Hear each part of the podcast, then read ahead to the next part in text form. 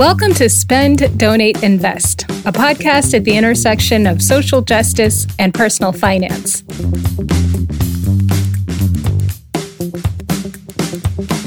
Let's talk about how we can spend, donate, and invest more in line with our values.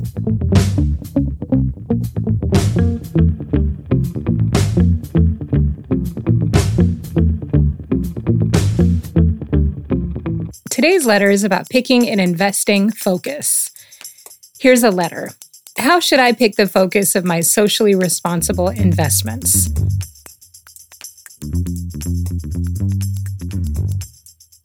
Okay, so I'm not sure if you're someone that tends to pick your individual stocks or if you tend to invest in a 401k through your job, for example. So if you tend to pick from the 401k options at your job, I would be very impressed if your employer already has started offering socially responsible funds as part of the 401k options. I do think some companies, especially those that want the branding and the appeal to millennial employees, are going to start offering more of these options in the future. But I just don't know how many are already doing that now.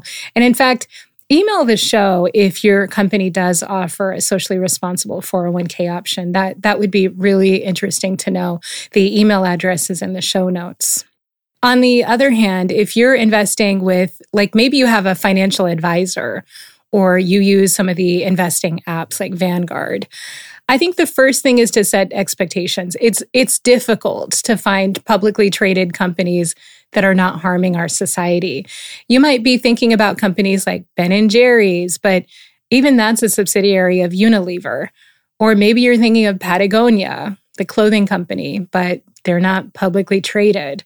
So what we're left with are the publicly traded companies.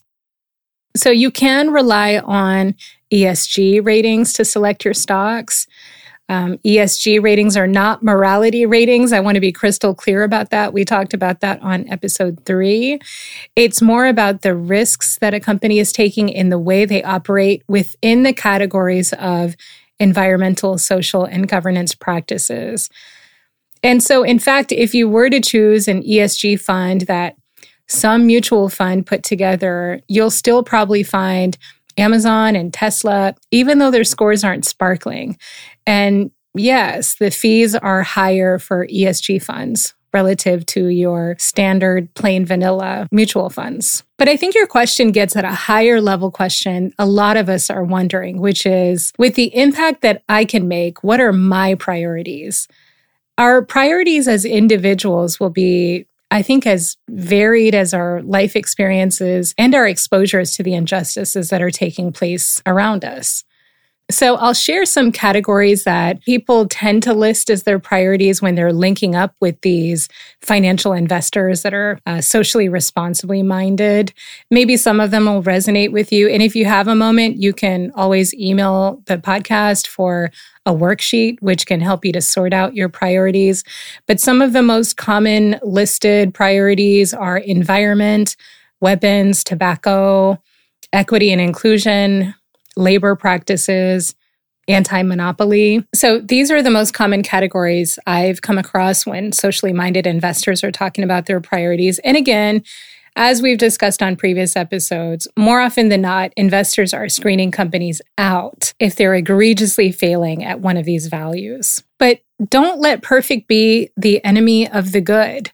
So while you're looking for companies that align more fully with your values, and while investment professionals come up with better tools to rate companies, get started with one step. That might be scanning your portfolio to make sure fossil fuel companies aren't in your portfolio or companies with known glaring labor safety violations. And keep in mind that, you know, as we talk about on this podcast, we're talking about doing good with our money in a holistic way across how we spend, donate, invest. So we've got lots of chances to make small changes to add up to something greater.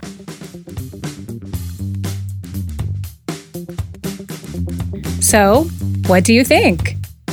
Have you found other ways to tackle this quandary? Or do you have a different question? If you ever have a question about how you spend, donate, or invest, or anything else related to doing good with your money, Send it in, and I'll do the research, ask experts, and share what I find out. Check out the show notes for the email address to send in your questions. If you think there should be more conversations like this, please write a review for this podcast on iTunes.